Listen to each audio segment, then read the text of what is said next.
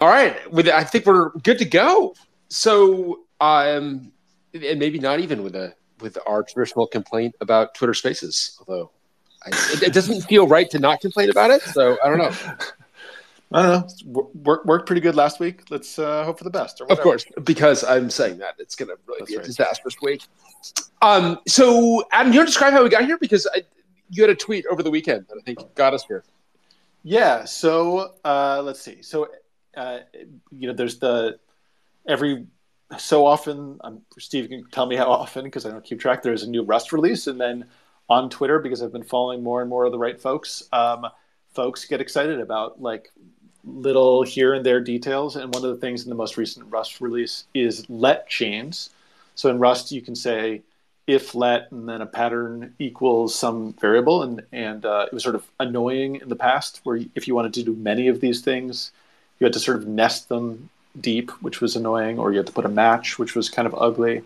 And now you do a Rust chain. So uh, a, a let chain. So that was an example of just like some nice thing that came along without, uh, you know, just I mean, from my perspective as a dumb user of Rust, it just kind of fell from space onto my lap, and now I get to use it. And I feel like that happens a bunch, and it's one of the things I enjoy about Rust. Yeah, amen. And I think so. Well, we talked about this specific feature because Steve, this has been in the works for a long time. Correct. Can you hear me? I don't know if my microphone is on my phone or if it's on my headphones. Yeah, we, can, we got you. Okay, yeah. cool. Were, were you? Uh, yeah.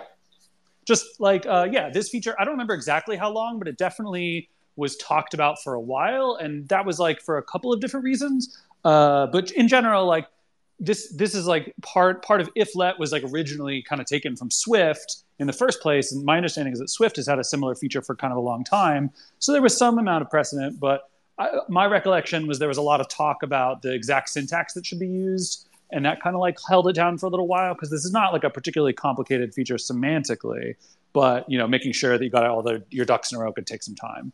So uh, yeah, totally. It like took a little while, but it's here, and that's cool. It, and I would say one one of the uh, kind of one of the things that is a huge time waster for me, say like late Friday evenings or whatever, is getting deep into some of these Rust features that feel like I really want them, like let let chains or like um, uh, having traits um, have async uh, within them. Yeah, uh, there's stuff like that that uh, some of them just feel like oh, like this is a kind of simple feature where we're dealing with with some of the esoteric details and some of them are just huge, deep rabbit holes uh, where people have literally been talking about them for six years, and the level of complexity associated with them just boggles the mind. Definitely.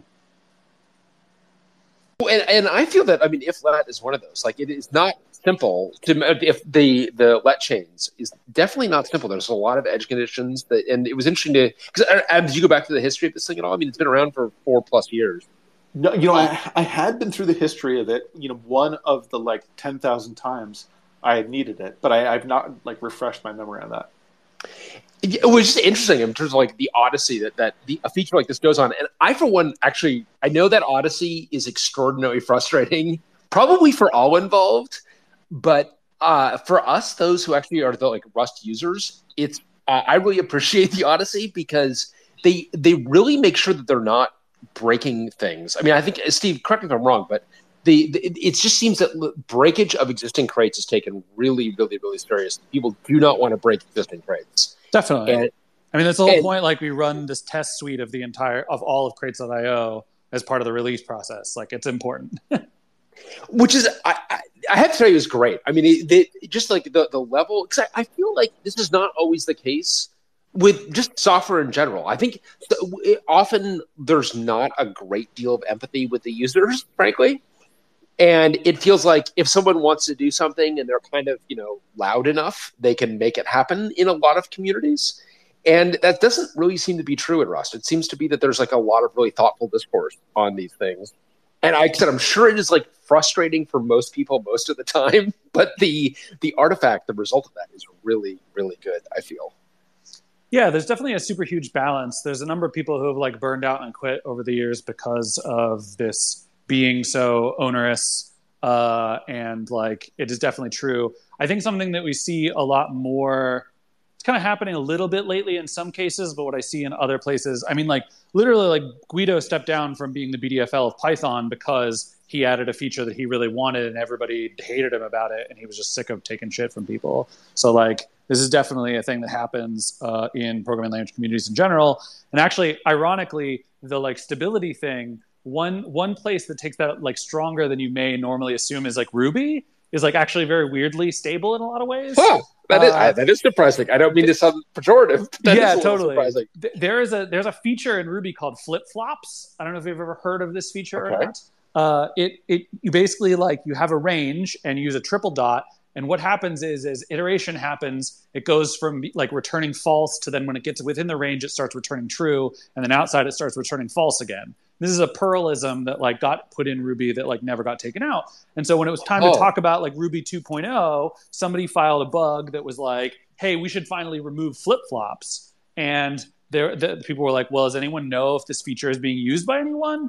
And uh, Yusuke Endoh, if I remember correctly, was like, "I'm actually one of the users of flip flops. For example, this." And he posted a Quine uh, written in Ruby that relied on flip flops and this is a load bearing Quine. People. Yes. And so Matz went, cool, seems like people are using this. Never mind, we're not going to remove it and close the bug.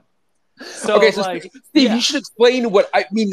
I, I you should explain what a Quine is. I, I if folks don't know what a Quine sure. is. Sure. So a Quine is a program that prints its own source code, basically. And you can also have variants like uh, this. Well, the reason I remember that it's uh, Yusuke Endoh is because he is like kind of semi notorious for making a lot of these quines. And uh, one of the ones that he did previously was a like I think it's called a seven quine. It's how you determine like the number of iterations. So step one, print step two, print step three, and then print seven, print step one again. So it's kind of like that kind of quine. Uh, he did one where uh, it looks like a globe that rotates through those seven steps. So when it gets back to the start again, uh, like that's what it's like. So wait, wait, wait, wait, wait. Like, Is he the one who did the the the hundred yes. uh, language Quine Relay? Correct, okay, yes. that, so Adam, do you know anything about this? The the hundred language Quine Relay? You know, you told me about this probably like maybe like eight years ago, something like that. Yes, good memory because we used it to test uh, LX. So we done a Linux personality for SmartOS, and it was delightful to discover this now 128 language Quine Relay. So Quine Relay is, just as Steve is describing, is a program that generates another program as output. That program generates another program, and, and and so on and so forth. And then it the the 128th program generates the first program as output, which is extraordinary. And it actually causes to debug some really gnarly bugs in some very strange languages called I want to say it's is it G-Portugol, R Portugal, uh, there's a language that's in Portuguese for which all the documentation is in Portuguese, the keywords are in Portuguese, everything about it is in Portuguese. Um, and it was we had a super esoteric linker issue. But the, Steve, this thing was amazing. This Quine relay was amazing.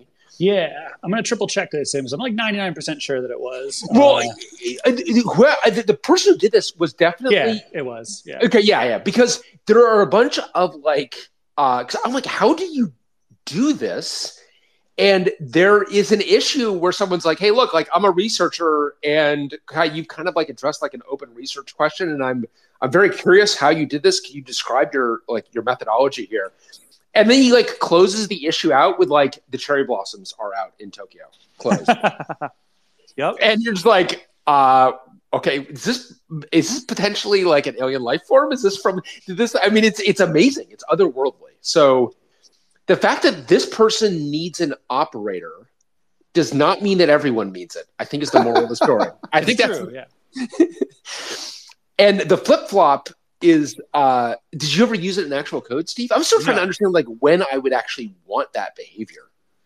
Yeah, it's it's I forget why like it was originally put in Perl or whatever, but it's it's something about just like when you need to do certain kinds of range operations, then it's useful for. I, I don't know. I've never used it for anything important. Um, well, eh, but the fact that it's got Perl origins is definitely interesting because I would contrast kind of Perl certainly back in the day where it just felt like it would add abstraction really quickly without necessarily thinking about the longer term consequences. And then it became a language that had so much abstraction that it became unreadable at some level because someone could always use a different abstraction to do the same thing. Yep. This uh, was this was not super uncommon to use this in Perl, and it, it like the, the utility is you can say things like, "Does this number match in within this range? Like, does this IP address match within this range of permitted IP addresses for something?" Huh. That, that was a very like Perl esque use for this. Interesting. Um.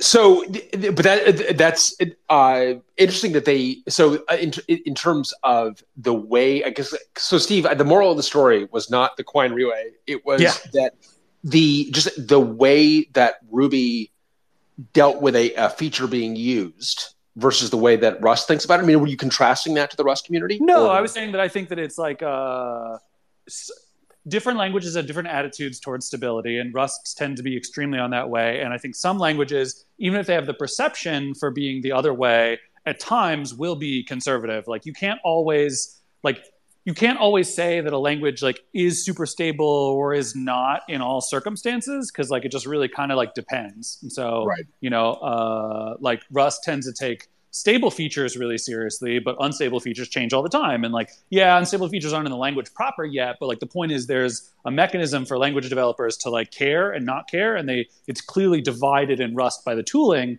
but other languages also do this kind of thing. They just don't necessarily have that distinction, and so it can feel like they break a lot of things when sometimes maybe they like don't break something you don't notice, as opposed to they do break something that you do notice or whatever.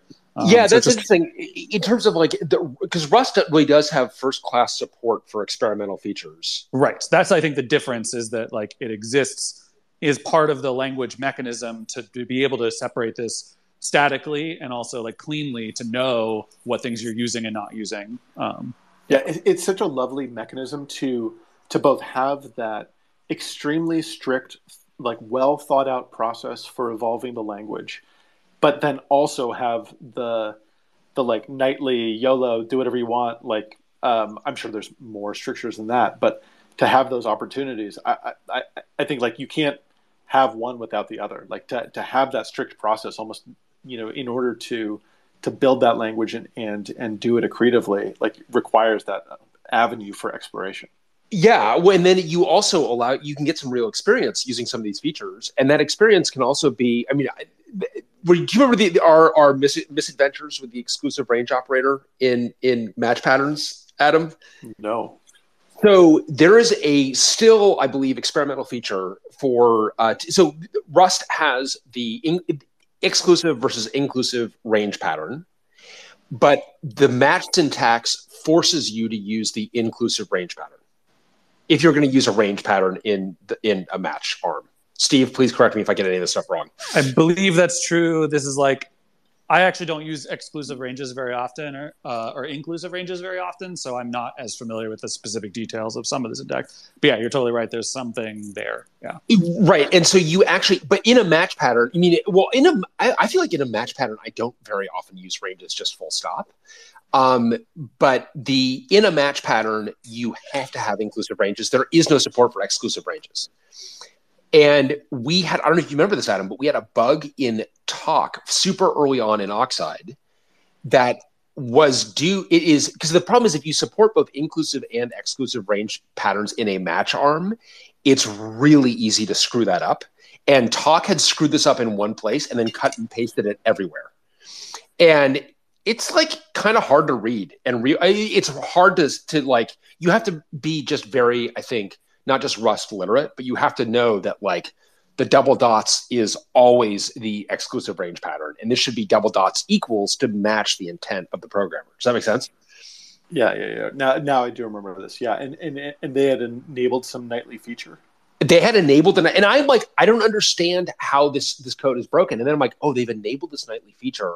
They've misused it everywhere, and it's it's interesting because like this is the old this is one of the very few like language issues that I've kind of been involved in, but only as like, hey, I want to give this uh, this kind of report from the field that a project turned it on and misused it everywhere, and people should probably think carefully before. enabling it. And that comment was like hugely downvoted. People were just like, burn him, burn him. He's a witch. He's a witch.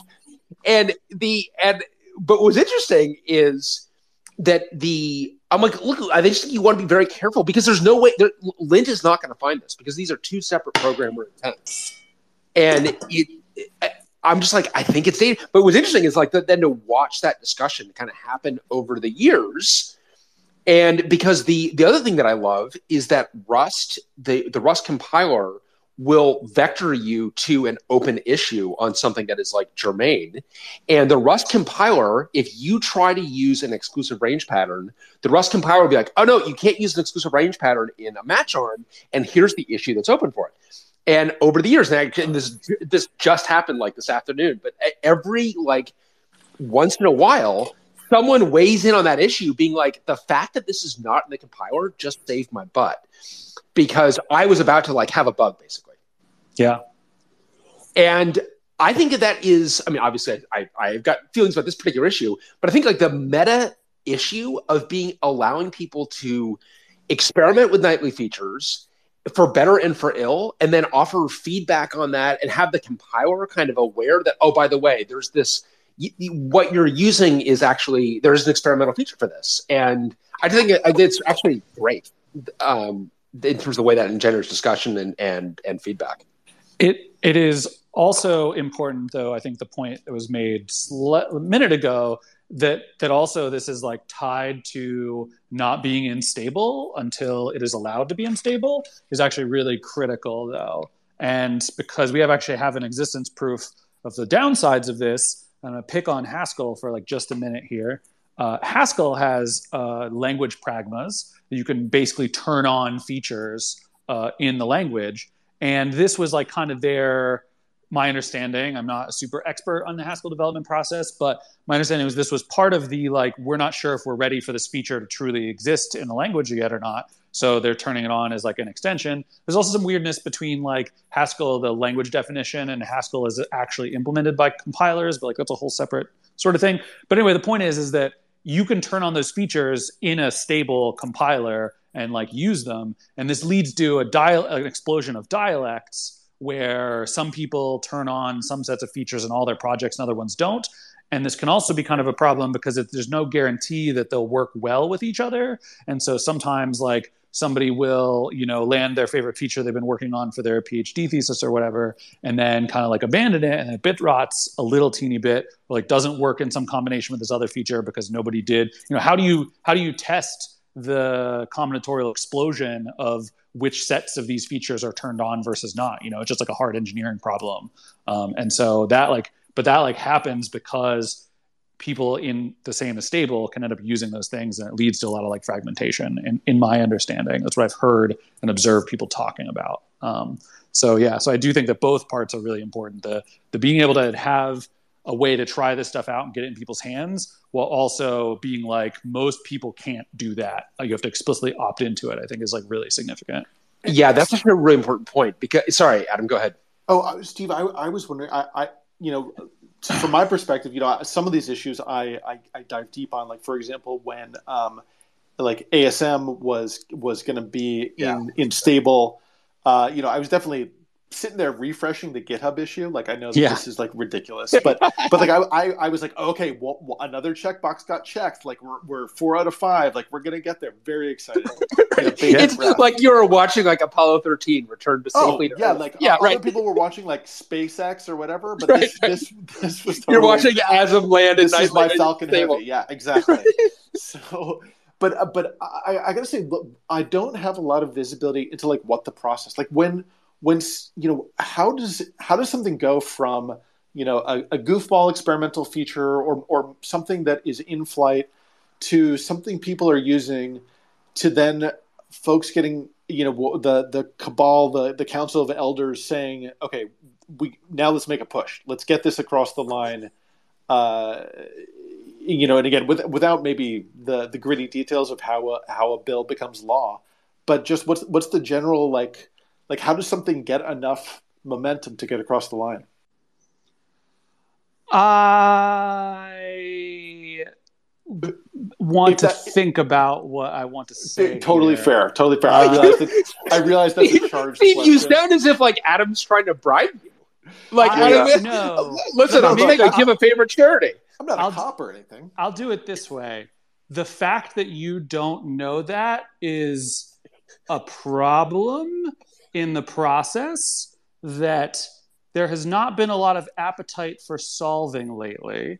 And so Okay. I myself don't really fully know how that works anymore because things have changed. And so I have not been able to keep up with the way in which they have changed. Wow, it is amazing that you constructed that whole sentence without using the letter E. That was that, uh, that was remarkable. No, I, I get it. My apologies, Steve, for, for kind of putting No, you on the no, no. spot there. But I but It's I totally do fine. think Uh, But- part of it, the, the way I can say it a little bit more is like in the old days, what we used to do is have all our comments on GitHub threads so you could find them. And now it's all buried in Zulip threads, which are like impossible to read and find. And I think is like a, a problem for the Rust development process. But the language team enjoys sequestering themselves away from everyone else. So that's just the way that it is, is how I actually feel about it. and So I guess I, don't- do. I guess I do have some some sympathy for that because it may, it may be that like being fully in the open may be distracting, and there, and especially as you get some, some threshold of popularity, uh, like having people jabber at you about some particular feature, disagree with you about some particular feature being ready or not ready, again may be distracting. So I, maybe that is that's definitely that is definitely one good reason to do it that way for sure. okay. I mean, hearing that it, that discussion is buried in a Zoom thread is like that. What the, the cartoon about React? I mean, uh, did you just tell me to go fuck myself? It's like I definitely did, Bob. Uh, it, just, it just feels like yeah, that's not going to be very. But I can I, I I can understand why that's both frustrating, but I can also understand. I mean, that's that's not totally nonsensical too. I can understand. Yeah. why. the, the, the the being public, like what Adam said a minute ago, the threat, everything being really public is a problem for a lot of people and does lead to burnout. So I'm not necessarily saying that it is universally better, um, but there's some sort of back and forth balance here, and over time, it has swung in different directions. And uh, you know, I'm a little less charitable than I used to be, uh, so that's just like the way that it goes. But it is actually it is actually a real problem, and I'm, I'm not going to say that I think that GitHub issue threads are the be all end all like way to design a thing. Um, it's just like I don't know. I just always think back to like the, the, the advice for remote first work is like don't make decisions in chat, make them in writing, and like I wonder how many of those threads will disappear someday. Like the RFC's repo Yeah. is like this rich history of programming language development. I've It is. cited the remove the runtime RFC to like so many people over the years, and so you know I want that stuff to like survive. And uh, it is not clear to me how that happens in a world where all the relevant discussion is on Zulip.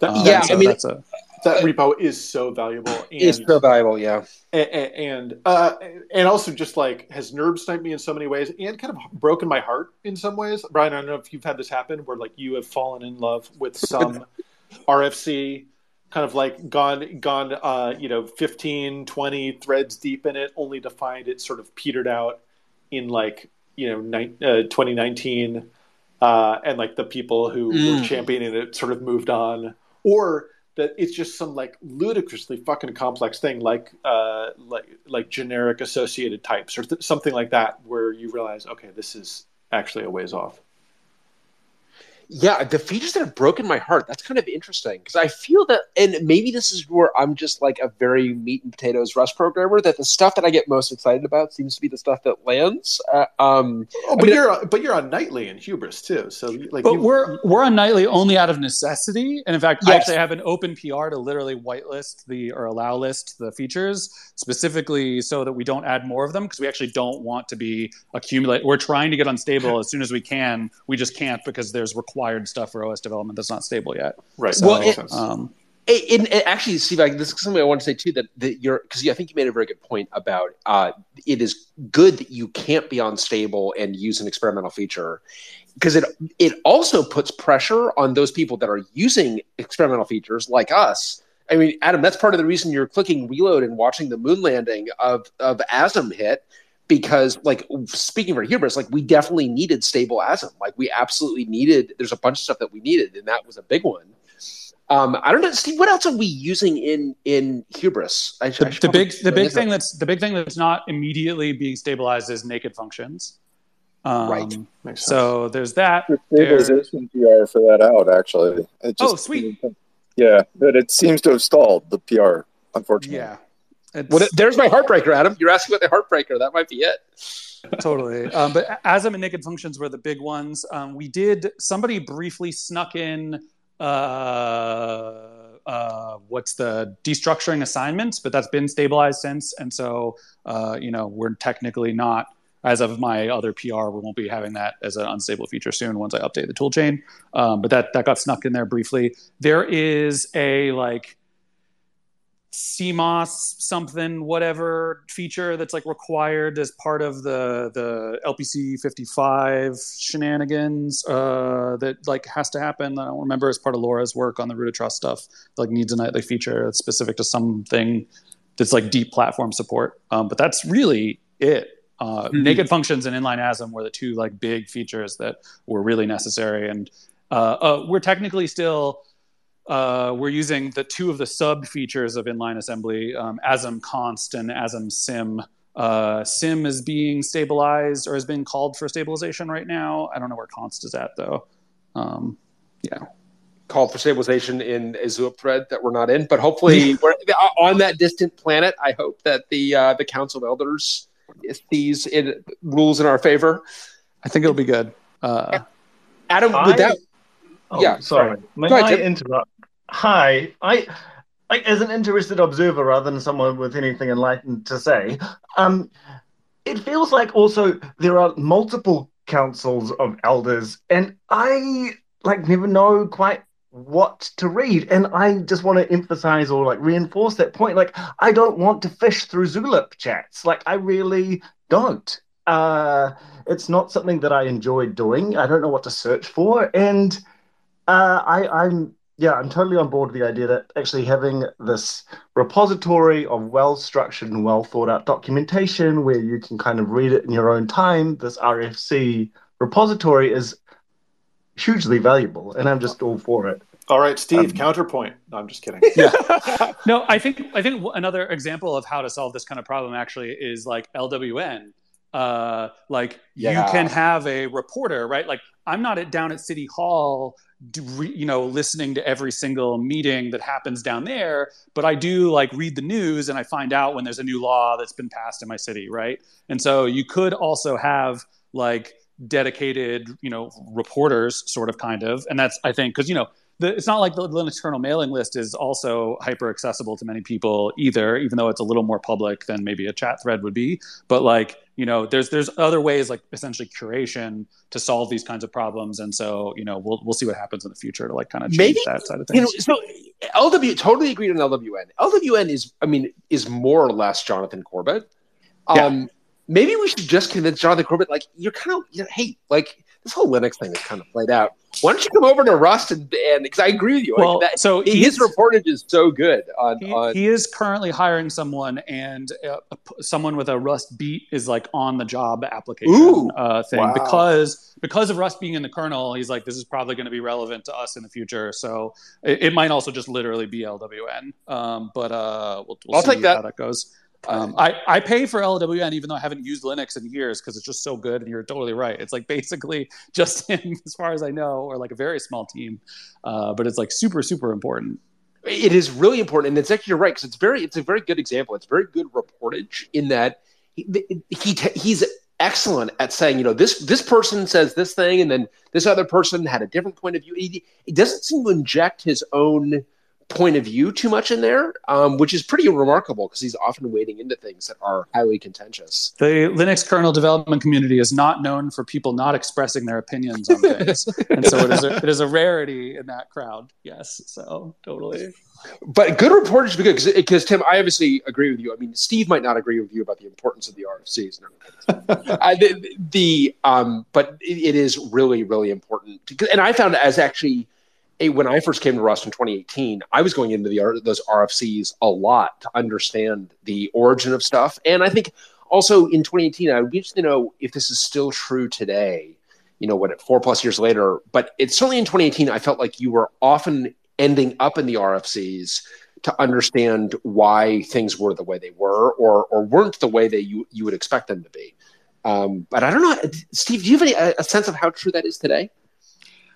I mean, I definitely, I definitely think that that's a thing that happens over time because as more of stable Rust is a thing, like you need less of that context because like how you do it is the way it's always been done in stable or whatever, right? Like like as a feature is about to land, you really care about the RFC, but 10 years after a feature lands, you're probably not going to go look at the RFC because it's just like a normal thing you use. And so I would expect that like as the number of things lands and becomes stable and as time goes on that it, it will be in generally less and less uh, valuable to people. Um, in terms of for, what i mean not to people i mean like a working rust programmer will need to know even less than they used to. Um, all right, so Steve, I'm also curious about your perspective on this because I think, I mean, we're obviously always victims of our own experience, and I, I, this is where I feel like kind of crotchety about my own Rust experience. I kind of feel like trying to learn Rust pre non lexical lifetimes versus post non lexical life. Non lexical lifetimes feels to me w- like a real watershed feature that completely changed the approachability of the language. But it's hard for me. I mean, but it also happened kind of as I was just getting comfortable with the language. So, is is that a fair read, or is that is that not accurate? Do you think? So this is going to sound negative, but I promise it's not actually. I agree with you only because that's like what literally everybody else says. I honestly did not need non-lexical lifetimes very often, and it's a thing that's puzzled me for a very long time. Is like, what is the way that I wrote code different than everybody else, where they were running into it constantly, and I was like basically not really. So I do think it's important. I do think it's a really big change. I think it mattered to a lot of people, but I didn't have that experience personally very much. Um, you sound like you're a sociopath at a funeral. Like I, I know, understand why everyone else is crying, but it's like I I understand that you are feeling sadness, but this is not an emotion that I maybe it's sort of like Data from Star Trek. Yeah, I get um, it. This is like well, this is just like there's a couple things like that that have been in Rust where it's like okay, this definitely is really important to people, but like it's just not to me, and like that's that's fine, that's great. I you know, as you said, just because one person needs or doesn't need a feature doesn't mean it should be added or removed, right? We're talking about the broader population. Um, I think what's interesting about non-lexical lifetimes is, to me, and I think it, I think it's actually, I think it's actually more significant than Rust. Actually, I think that non-lexical lifetimes is actually a significant step forward in understanding how programmers think about their craft. Uh, hmm. I'm actually willing to galaxy brain it that that far, and the reason the reason is this the, the non the lifetimes originally implemented lexically uh, partially i think because it's like easier but partially because it was believed that programmers truly like understand the concept of scope.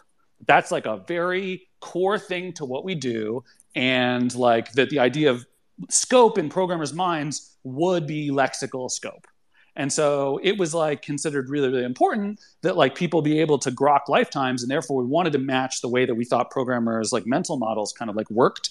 And so that was like it's very simple like you introduce a variable here and then at the end of the curly brace it's out and so like what could be harder than that whereas like if you're trying to explain non-lexical lifetimes in like a more formal kind of way it's like well there's a control flow graph and like the exit point of the control flow graph is the way this works. But like what we actually i think have empirically shown is that programmers don't think about scope in a lexical sense. And so the feature the thing that's like technically non-lexical lifetimes are far more complicated than lexical lifetimes. But for people, it's actually an easier way to think about it because it matches their mental model of scope more appropriately, which is the last time I stop using this, it should just be done with or whatever. And so I think that that's like a an insight into programmer psychology that's like relatively rare that you get those kinds of developments. Um, but uh, but yeah, I think it like is very interesting for that reason alone. Yeah, okay, that is interesting. I, I, mean, it felt honestly when, and I think it's interesting that you did not get inflicted by this as much. And it may have been that I was coming from C um, and was making a lot of the mistakes that I think C programmers make, where you're just used to having like, oh, I need to have like a back pointer here. It's like Rust's like, no, no, please don't. Um, and so it may have been that. It was really, really frustrating when you had Rust is very upset with you and because the, like you you can't do this because the, the, this variable is still uh, it, it is still being owned and you're like no no but look computer can't you see the same program that i'm seeing like i'm obviously done with this thing and it felt less like it felt like i was having to, to generate spurious scopes that shouldn't be required in order to force lexical lifetimes. Totally. Uh, and but yeah, but maybe that, that, that's that's interesting. That maybe I mean, I also write a very like nuts and bolts, nothing fancy style of Rust in many circumstances, largely because you know a lot of my history is not only writing my own programs, but when I'm trying to teach beginners, you know, I've iterated on the basic syntax like a zillion times, and so I probably just also, you know, you you were like immediately getting into stuff that's like relatively, you know, not complicated in the sense of like the most complicated thing ever but like i'm often teaching beginners and therefore i'm not using fancy stuff or like my examples are a little more contrived. And so i probably just ran up into it a lot less because you were like getting useful active work done in like relatively complex scenarios right away um, so i think that probably has something to do with it too yeah, I mean, and I think that like that. I'm trying to think of other features that were. Are there other Rust features that were like that? That were where a either a the state of Rust kind of gave us insight into programmer psychology, and or the way people wanted to think about the problem. Uh, Versus, uh, I thought. I oh, sorry. Go, go ahead. so, just to kind of pick up Steve's galaxy brain kind of thought. The uh, one thing that I really liked about non-lexical lifetimes was that the Rust the community decided that actually programmers were the important thing here, and hmm. actually we can bend the language to adjust to how people's mental model actually is, which demonstrates, I think, a lot of humility because there's an engineering challenge to kind of refactor something so core like lifetimes to Rust. I guess another aspect of that would be kind of a real emphasis on high quality error messages would be sort of similar. Like compare if you compare the error messages from say 2018 to now, I think most people bumping into things are going to have a better time today than they did a few years ago.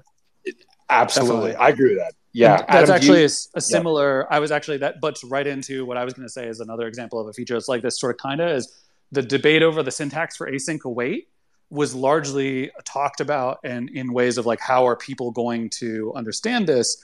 And one of the things that sort of helped get it over the line was like no we're going to parse the javascript syntax for async await and recommend our new weird syntax for async await. And that will help solve that problem for when people's mental model of how it should be is like the the other one from a different language. And so you solve that problem via a good error message and caring about error messages because you're trying to focus on the programmer and the way they think about stuff. Yeah, I, I think that's a great example, Steve, because I think that the amount of work that I'm sure went into turning that into a coherent error message was was non-trivial. And then beyond like the some of the technical implementation, the thing that I mean, we haven't really talked much about the Rust community, but that's that's the other thing I love about Rust so much. And um, so I, I wrote a blog post about my first use of Rust, you know, like uh, like six years ago or something, and I didn't even look back until you know when when Steve started. Steve, you, you joined Oxide about a, like two years ago now. A little, little over two, yeah. Jeez, it's nuts. No, right? So, and I think like shortly after Steve started, I for whatever reason I went back to this Hacker News thread, and Steve's like comment was number one, being like, "Hey, I'm like sorry this was tricky. Like, what what would have been more helpful? And of course, I didn't see it until it was much too late to be useful in that regard. But like, I thought that was a, an amazing example of just like how much Steve in particular, but the Rust community cared about making this thing like good and useful and intuitive and and overcoming obstacles to understanding. Yeah, and so and this was in 2015. Adam, that you did your first, and and actually, Steve, it was funny because I Adam was the first person that I knew who really went into Rust, who was like I would view as like you know one of my peers and someone who's going to have a, a pragmatic approach. And I remember reading that blog entry, be like, man, thank God Adam did this. So now I'd never have to touch this language ever in my life because this is so clearly a horrific experience. And then Adam's blog entry is like, and in conclusion, I look forward to using Rust again. I'm like, Adam, what? Get, get, read your own blog entry. It's like what, you're in a bad relationship with this. I know thing. it's such a weird experience, but because I, I, you know, at the time, I so I was writing. Uh, at the time I was asking a screening question. I've, I, have um, as people who uh, I've worked with or have interviewed with me know, I basically have like two questions I've been asking for like the last 15 years. And one of them is a screening question that just to, that we would ask at a couple of different companies. That's like write a anagrammer and do whatever, do it in whatever language you wanted. And we had some interns who like like, well, I, am going to write it in Rust. And I was like, okay, don't don't show me, but I'm going to go try this. And I went and tried it, and it was it was kind of brutal, and it was brutal, and I think in the ways that like dummies go to learn Rust, which is just to be like, okay, I know how to program. Like, don't tell me, like, I don't need to wait for the translation. I'll just like write this code. Like, what's the syntax? Like, it's probably like something else I know. And I, Adam, can, I, after- can, can, can I just get something out of my head right now that is just driving me crazy? Earlier today, you replied to a tweet of someone who's like, "When do you see something that automatically you think of the Simpsons?" And yes. that is now in my brain, and is like so. Like literally, as you're speaking this, like the image that comes to mind is Silent Bob stepping on rakes. no, that's that's exactly what it was. That was exactly what it was. But I think as I had time to sort of think about what I had done, uh, you know, and, and, sort of like done the thing that I should have done when I started writing the program, which was to appreciate the differences of the language. I, I realized the the unique concepts of ownership and of lifetimes and, and these kinds of things that I had never seen in a language. And if I had paused before writing to try to understand, uh, you know, like if you read Steve's book, like he takes pains to like explain to you. Uh, if you just skim past those things, that, that's what caught my eye. That it was like this was a new thing. This wasn't like a language I had used before. Yeah, and I think that actually, the you know, I love you. You got a couple of great lines in there um, where I you have you, you describe uh, moving from anger into bargaining. Um, I mean, I don't know if people still. Maybe, I mean, I know oh, that Rust oh has gotten God. so much better. It's gotten so much better, but, but oh god, have, Bryan, have you written any async Rust? Yes and yes. Okay. Yes, and I know exactly where you're going. This yes. like I mean, so, screaming down so, the down yes, the so so there there is definitely like a, a stages of grief, but there's also like, do you ever have the compiler is like, hey, uh, this will all work if you use the static lifetime. totally. like, oh, oh totally. Fuck. Like, what have I done? That like this will only work if you can promise me that nothing will change for eternity. It's like, okay, well, I can't promise that. Okay, fine. Like I've I've messed up more fundamentally. Just commit. Uh, why, why can't you just commit? why can't I just marry all my data structures if I love them so much? Yeah. Adam, what I thought you were going to say is like when the compiler's like, actually, this will work, but you need to change that to be mutable. You're like, okay. And you change that to mutable. The compiler's like, what the hell are you doing, you dumbass? Yeah. Now nothing works. And you're just like, okay, oh, it's like, I'm, I'm sorry. I'm sorry. you, do, you do have, the, I mean, still have these moments. And I remember, uh, even at the time, like the Rust compiler being like, try this. And it's like, who told you to do that? Yeah. like, what? Why did you think that was going to work? Stupid. It's like, why, like, why are you hitting yourself? Right. And it's uh. actually, it's like, and then it's like so earnest and helpful about the way it's telling you that you like lost your mind that you're just like in, in some ways it's even like in some ways it'd actually be like a little bit easier if it were just like look you're being a dumbass. Like you just do not like oh, look i'm sorry. This is the fourth time you tried to do this. I don't think you understand how this program works at all. Like i'm but, just gonna like i'm letting you know. But but there's nothing like async to help me like expose my ignorance and also to like vomit out some like error message that i need to like full screen my terminal in order to even like have a hope of understanding what's going on. What was Dave's mess error message early? Do you remember the one that he had that was that was like thirteen hundred lines long? he had an error message that was just like, I mean, yeah, the, it is absolutely monstrous the kinds of things, and that has all gotten better, but it is still. I think it highlights they, I mean, you do, and actually, I, I, I really appreciated the um, the um, the programming Rust book is and Steve, I know you're emphatic about this too uh, in the Rust programming language, but just like the need for early programmers to change your mental model. Do not if you walk into Rust with your existing mental model, it, it's gonna hurt. Like, and if you just try to get a doubly linked list working, it's not gonna end well, and you're gonna be in some in the wrong parts of the language, basically. In the in the super. Good. No, no, you go ahead. In, in the super old days, it was really common for C or C people to join IRC and be like, hey, I'm trying to write this program that's like clearly fine, but the compiler won't let it work. Uh, what do I have to do to get the compiler to shut up? And you have to be like, well, what would happen if that got moved to another thread? And they'd be like, oh, like, yeah, that's what the compiler is telling you is that you were actually like about to do something that does not actually work. Uh, just because you thought it worked doesn't mean it actually works. Uh, and it was a really big predictive power. Like basically the, the way you know, it's like uh, it's like very sort of like stoicism kind of thing, right? Like you can either you can either try to change the world or you can change the way that you think about what's coming in. And so like we'd see people be successful if their reaction to that was, "Oh, neat. Huh."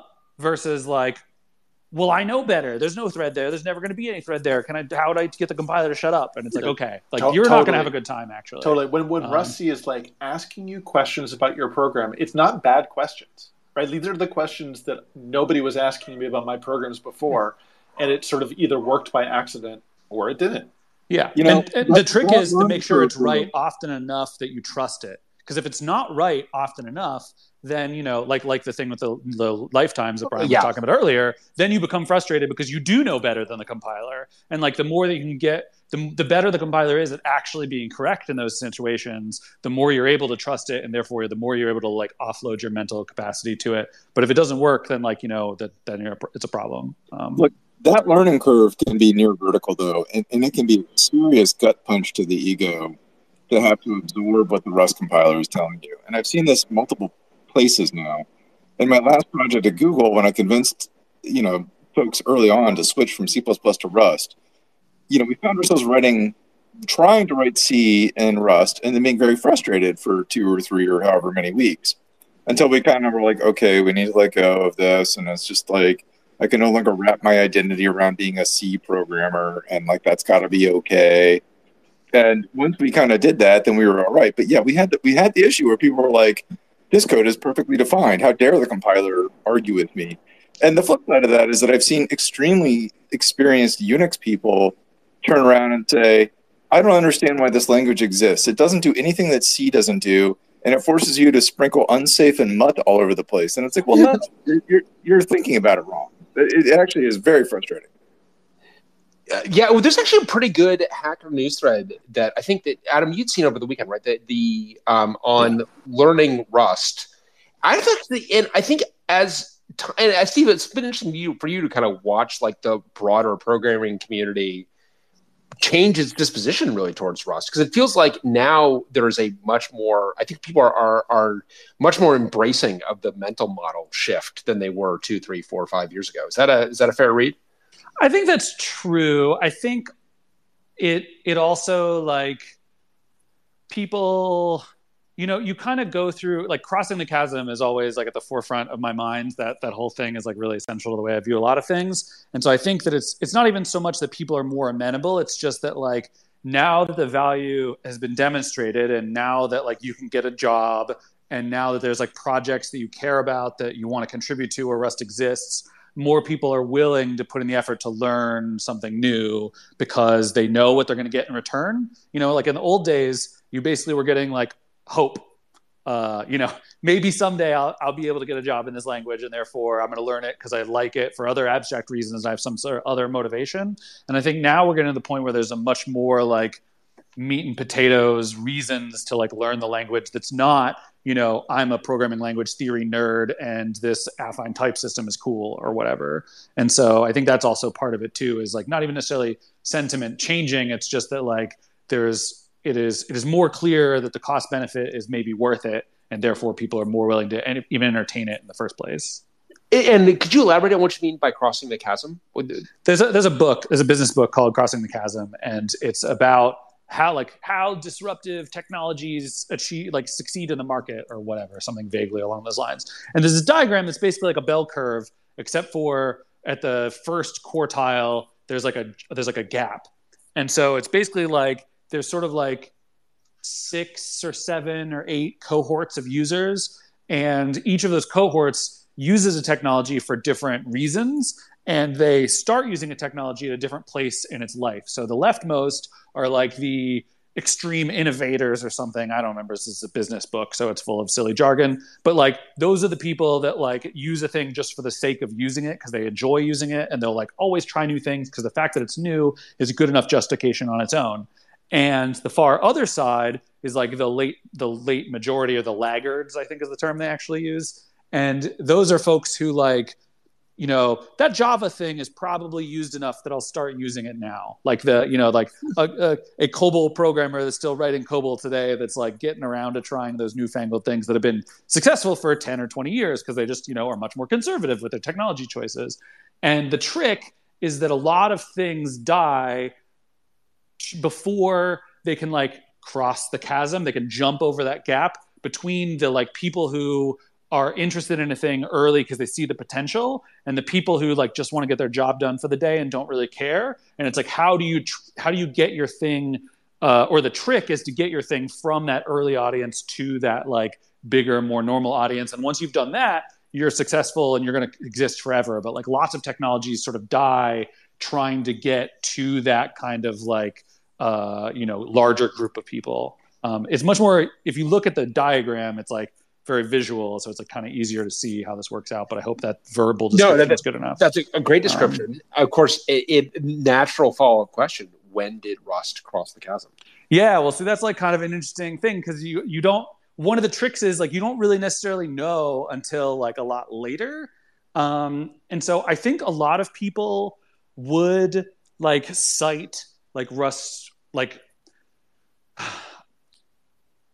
I've got my answer different... the answer to this question, so my, I'm very curious for your answer. My answer to this question is actually the MVP of async await dropping.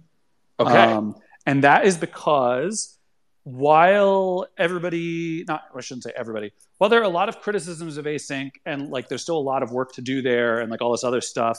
Um, if you look at the actual numbers of people reporting on the survey, like what they use Rust for and what they use Rust for at work, it is network services. And it doesn't matter how many people on Hacker News say that you shouldn't write network services in an unmanaged language because it's the wrong tool for the job.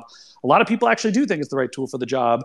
And async await landing was a significant step forward in getting people to be able to write those things. And it honestly is still one of the biggest user groups of Rust just purely by the numbers. And I don't think it feels that way or it's reflected in the social side of things as much. But that's like the the actual situation is that that's what Rust is being used for in many, many, many cases.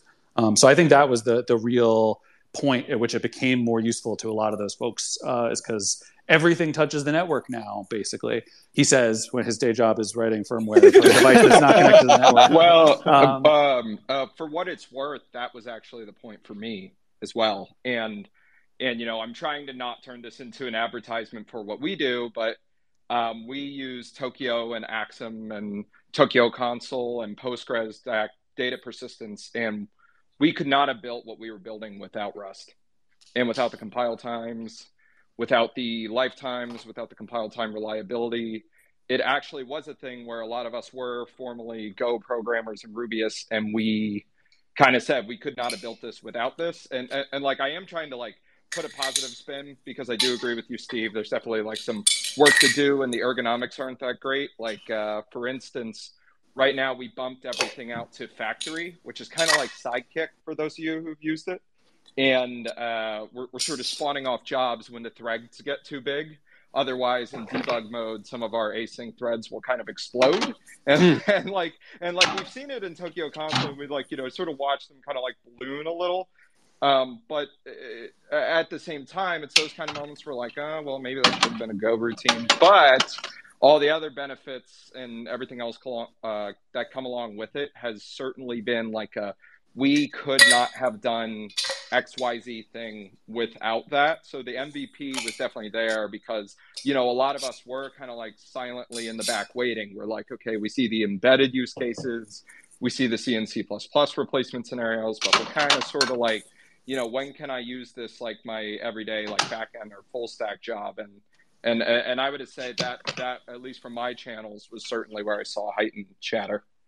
It's like, Steve, are you playing a 1940s radio sound effects reel? No, sorry. I, uh, I, it sounds like I'm like waiting for the door to open and close, the footsteps. And I I have I uh I make I make tea in mason jars and put it in my fridge and so I had I had set that up right before this happened, and so I was just putting the can, the lids on, and putting them in my refrigerator, and I didn't realize you could hear that. So my bad. But no, no, no, uh, no, no. It was like, but it was like crystal clear sound effects. It was actually so sorry, Nick. I didn't. I, I didn't no, no, no, no, you're fine. I, I, I mean, I make chemexes in the morning, and everyone's always like, "Why is Nick's video off?" And then I'll have to like put in chat like I'm like making a pour over and it's going to taste terrible, but I'm going to like it anyway. So Yeah, I, I, I've totally. totally been there. Yep. So that's interesting. But Nick, you've got the same feeling as Steve and Adam. I think you. I wonder if you have that same thought because I mean, coming into Oxide, you were definitely like, look, I can see Rust for these kind of lower, like low down the stack. That makes tons of sense.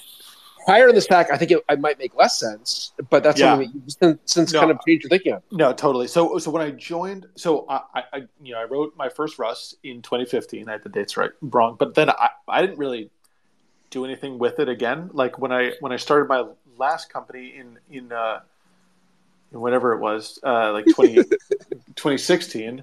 Uh, I know it's the time- time is moving 1992. Yeah, exactly. It's moving quicker than I thought. The the choices were sort of like Go and Java, and then uh, I'll say without embarrassment, we we chose Java. But it like those felt like the right answers for the kinds of problems that we were solving.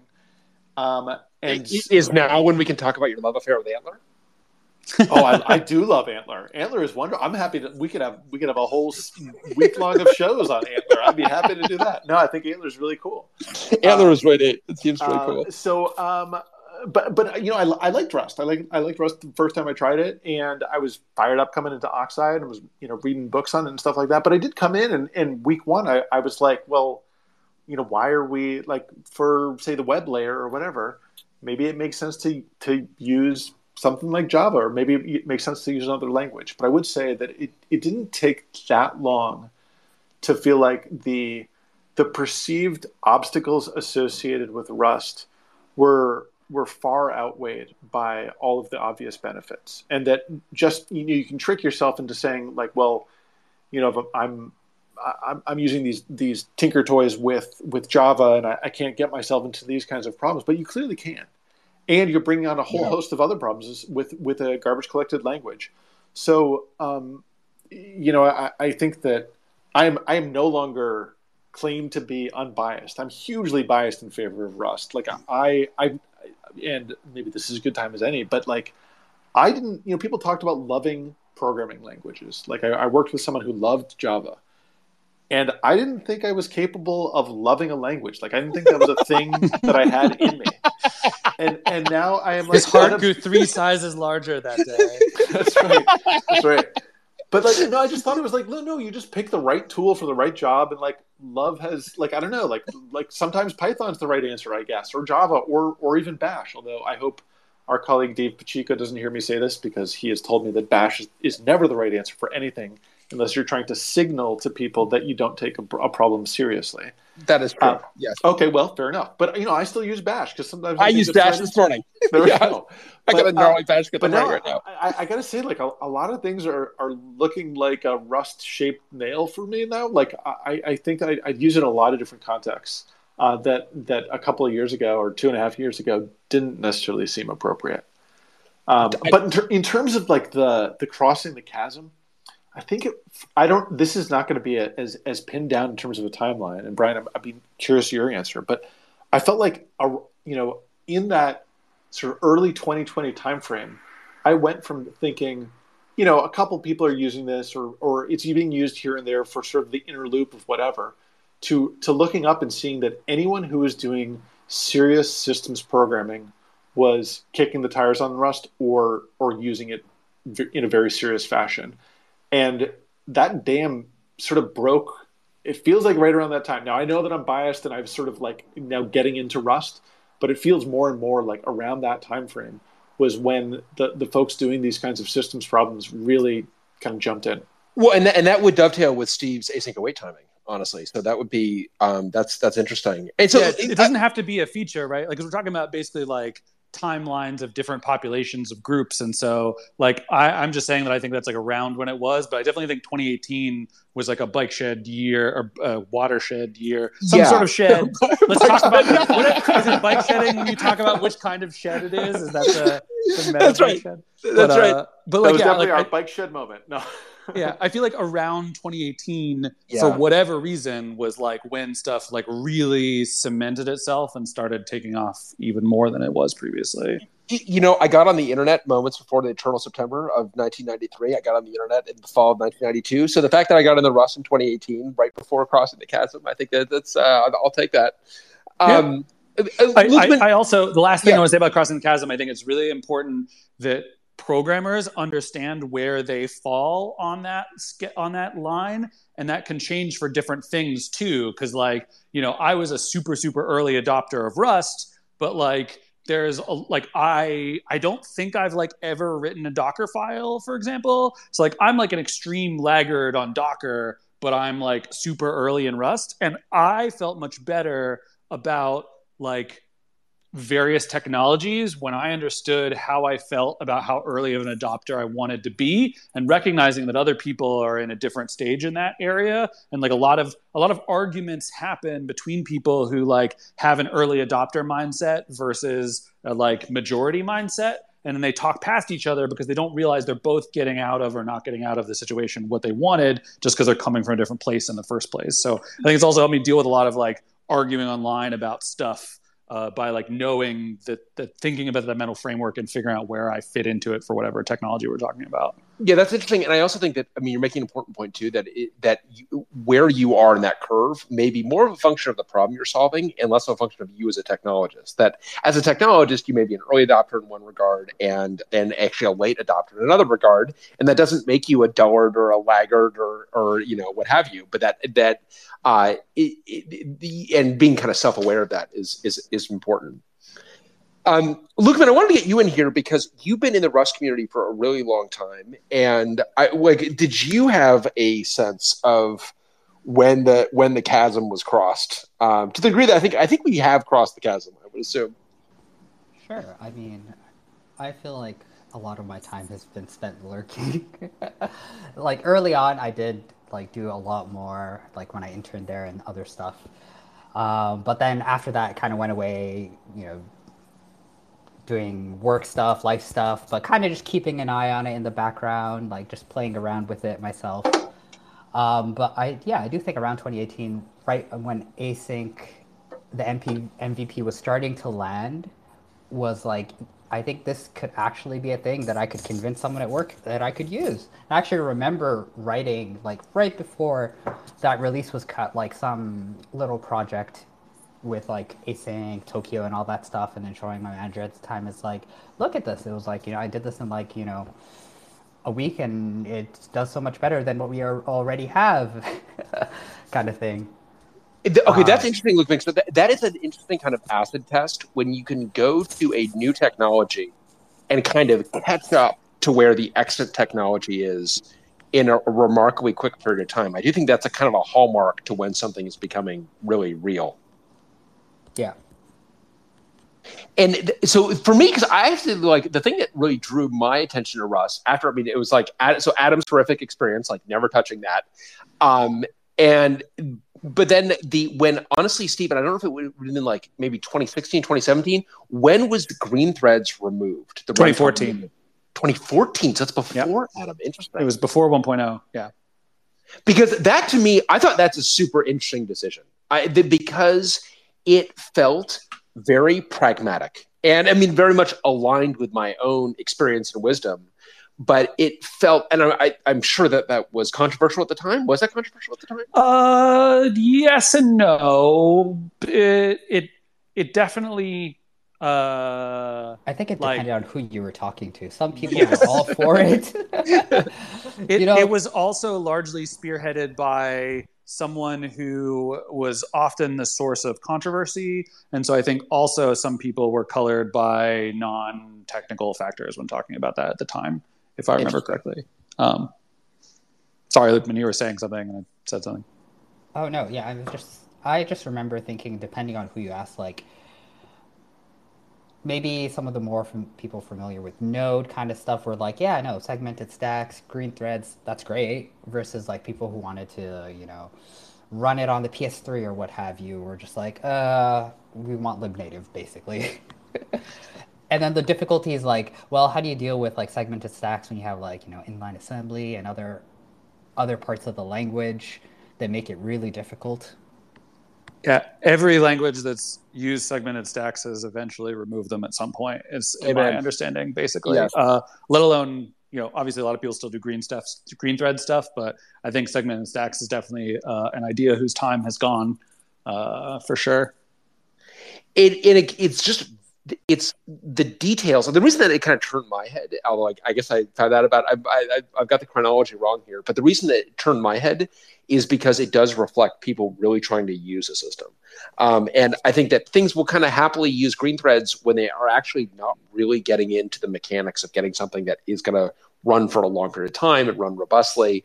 But when you are like, there's so many edge conditions, it feels like it's such a good idea. And it's such a long tail of disasters that are really, really hard to mitigate.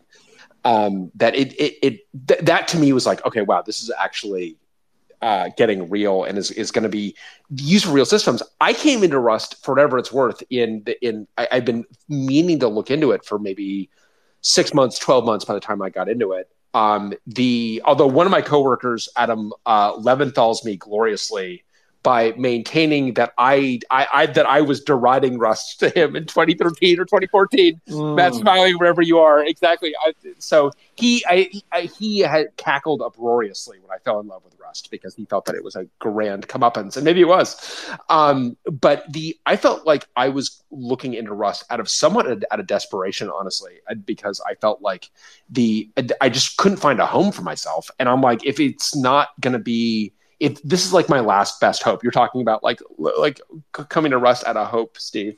Yeah. Um, and actually, I think since then the, the the the the environment has actually improved. I think that there are other languages. I actually think this is in part due to the success of Rust.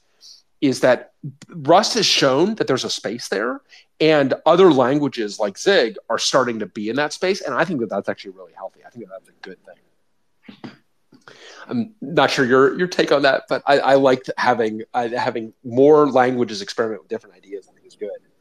One thing I very good.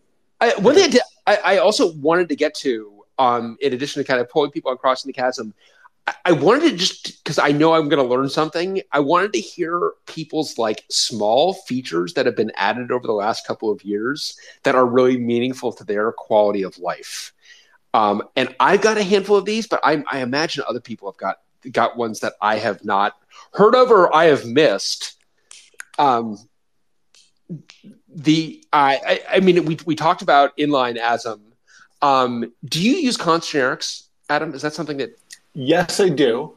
Uh, in in a way that like is totally different than you guys. Like I, I remember in in hubris, you guys being very fired up for that, and I got fired up for it in like a really dumb way for a uh, like an open API uh, SDK generator that I've built, and th- this like this is such a weird use of Rust or like such a I don't know when people think about Rust, it's not for like calling like dumbass REST APIs or whatever, um, but like JSON schema. Uh, okay, I'm losing everyone like by the second. Um, lets you say define an integer that is like a multiple of seven or fucking whatever. So I, I used a const generic to define that. Oh, nice! I didn't yeah. realize that. I didn't like, realize that. I didn't realize that story was going to end so quickly. Yeah, I thought you're that... like you're like, oh, geez, this sob story is going to go on and on. No, it's just like it lets you define a type that's like here's a number that has some weird properties, like it needs to be, huh. between twelve and a thousand and mul- a multiple of seven. And const generics are a way that like I don't have to kind of do a bespoke type for each one, or it can be structural in the type rather than um, you know just like an input parameter or something like that. Oh, that's very cool, and that's in progenitor. That's right. Oh, that's really neat. Oh, cool. Okay, yeah. So you all right? Well, that answers that question. You definitely yeah. do. What, what, are some other little ones that you? Are there other? I have another one that like only I give a shit about, which was uh, like I write. I I I'm not sure how to write Rust. Is the first way I'm going to say this, which is, I think different people write Rust differently. Like I, I you know, I've looked in, and it's Oxide is such a great case, most of our repos are open, but you can find a bunch of Rust code that looks like C code, and uh, certainly, like if you're in my neck of the woods, not that I'd recommend it, you can have Rust code that sort of feels more like I guess Go or Java or something like that, or and you can have lots of like you know folks who want to use a for loop for every everything, and you get a folks who want to use a like for each on an iterator for everything. Is this an intervention? Uh, I, which one are you? Which, uh, you know which one I. Okay, I've been no, trying I, to get better. I've been trying to be more like I'm trying to get more mappy folding, but I You know, I, no, no. the- I'm what I'm saying is I'm way too mappy foldy to the point where this is an um, intervention. This is an intervention. where- Look, I'll try. I'll change. I can get better. I will use more. I, I will stop using for loops. So no, so, so no, so like I, I'm to the point where seriously, if I have to name a variable, I think I've fucked up. Or if I have to have something be mutable, I feel embarrassed. Have you Although, like, used into iterator on option? yes, so that's See, there you exactly go. what I'm. So that's what I'm going. So not only have I used iterator on option, Steve, but I am using the bool has a uh, then. Then, yeah. Yeah. Uh-huh. So Yeah. I've been I've been using a bunch of bool then so that I can launch myself from the pedestrian world of, of, of like integral types into the lofty world of things I can I can uh, try with a capital T or iterate over or or, or reduce. I, I, I'm saying I, this is a cry for help, not an intervention, Bryan. No, I feel like because I, I I'm just not. I feel that I myself I try and I'm trying to be more mappy foldy. Um, and the and Clippy is trying to help me for whatever it's worth. Clippy is Clippy's like you moron. This should not be affordable. Like, Do- dude, Do you ever I Clippy, do you ever Clippy recommend something and you're like, okay, fine, Clippy, let's do it your way, and then the compiler's like, this is terrible. like this, this is garbage. Come on. Mom Wait, and dad you- are fighting. exactly. D- d- Don't tell me that Clippy told you to do this. I mean, if Clippy told you to jump off a bridge, would you do it? Of course not. Yes, I would. Actually, I probably would. Actually, I would go to Steve and I would say, "Hey, Clippy's starting to jump off a bridge. That doesn't sound right. Could someone please?" Uh, no, you really should be jumping off a bridge. Okay, fine. Jump off a bridge. Uh, I think I think Okay. that actually touches on something interesting that has been sort of a, a detraction I've had for Rust. I just want to start off off the bat. I'm a huge fan of Rust. I wish it nothing but success. But I think when Adam said that there's a lot of different ways to write Rust, I think that's totally true in terms of what you end up with. But as a practice, I think one of the reasons that it's hard for Rust or was hard for Rust to jump over that chasm is because it kind of shifts the line about what a programming language is. Because I, I don't know anybody who Hmm. understands how to write Rust without Rust Analyzer and Clippy. There's a sort of Esperantoism of Rust where it's not really the language that anybody writes sort of unassisted or it's not their sort of like uh, first language. It's not the thing that they really think in. They have sort of a, a conversation with their tools in order to construct the program. I, I don't think that's necessarily negative, but it's very interesting. It's a, it's a great point, and I think that one that sort of leans on modern, like what we can do, in a way that then becomes structural, but also important. I'll, I'll, I mean, I'll go one further, which is when I'm looking at code reviews in GitHub, I sometimes find the Rust unintelligible because it's like, you know, let variable name equals whatever, and I and I am desperate for Rust Analyzer to tell me the types of everything. Like I'll, I'll sit there and assign uh, they assign things to types just so that Rust Analyzer can help me figure out what you know what's coming out the other end. Um, but but you're right that the, these types have become extremely. I mean, these these tools have become extremely load bearing for how I guess how everyone like writes Rust. I don't Better use IDE support was like one of the number one things on the survey every year for a very long time. Um, yeah, for exactly that reason. I, I like syntax highlighting, which I also don't don't use. I have learned like not to bring this up in mixed company that I don't use Rust Analyzer. I, I, I, I not pejoratively. I just don't end up. Uh, I and part of the reason that I'm not like mappy foldy uh, always because I it, it is easier. Although again, I'm trying to get better about that and trying to really like rewire my brain around it. Uh, and it has it does I think yield better code. But but true, I think to your point, I actually do think Rust is becoming the way I think about a problem. Rust has become the way I think about a problem. I should say I, it is my first language at this point. And actually, I went back to write. I, at least I hope it's my first language because when I went back to write C recently, it was uh, otherworldly. It was a very strange experience. to Are you like, geez, okay, how do I pattern match again? Like, how what's Oh. the syntax for that? I just feel like with C, I feel like I'm going like cave diving, where I'm just like, okay, I've got to like triple check all the equipment. I've got like this is 100% on me, and a lot of people die down here. So I need to be, you know, where I'm not in the Rust swimming pool here, where that, like nothing is going to help me out. I need to be very. Uh, the compiler is not going to help me out. I've become very accustomed to the compiler helping me out Does anybody feel that learning Rust has made them a better C programmer?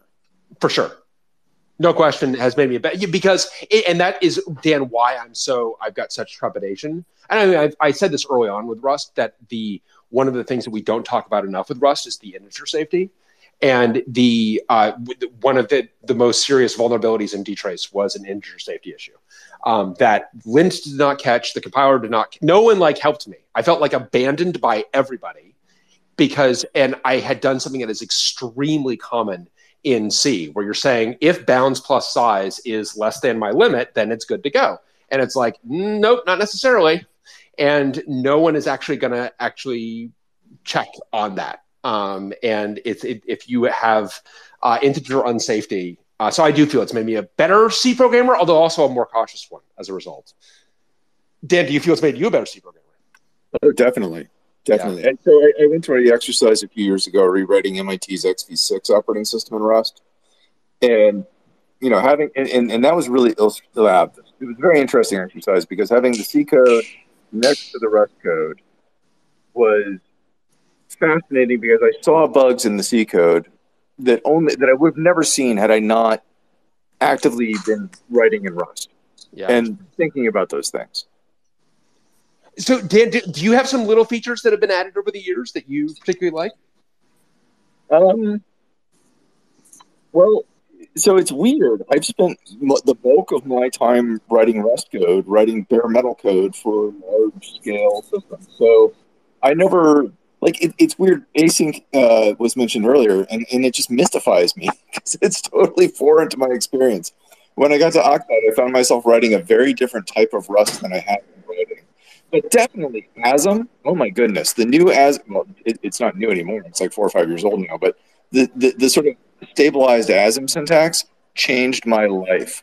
All those yes. weird little glitches that you had to put in with the GCC style LLVM inline ASM stuff and it's like okay you put an m here and i think that means a memory operand but nobody really knows because this is all just kind of strange. And put a star there and maybe it'll do something different and maybe it'll do what you want. Like w- right. when the new asm syntax came in i was i was ecstatic. That just blew my mind.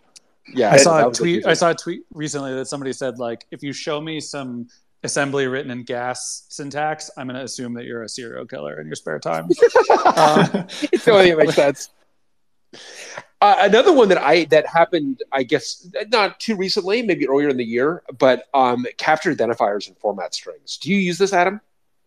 This is where you can do like open curly, name of variable, close yes. curly. Yeah, I, yes. I, I, you know, a, a, colleague of ours, John, uh, John Gallagher, was was using that. I was like, cool. I didn't know you could do that. So I, I didn't even know that this was relatively recent. Um, so I, yeah, I've started using it. It's really cool. It's really cool, and I like your const generics where you I, have got some residual shame over why I like captured identifiers so much format strings because I'm like I am strung out addicted to build RS and like I'm a hardened build. I mean, this is actually where you do, I, you know, Drew, you didn't make an earlier point that it's like Rust blurs some of the boundaries. One of the boundaries that it blurs in a great way is the boundary between the build system and the artifact. And Build RS lives in in the, this this kind of interstitial layer. And the ability to generate code programmatically has been, to me, has just been huge for programming at the hardware software layer.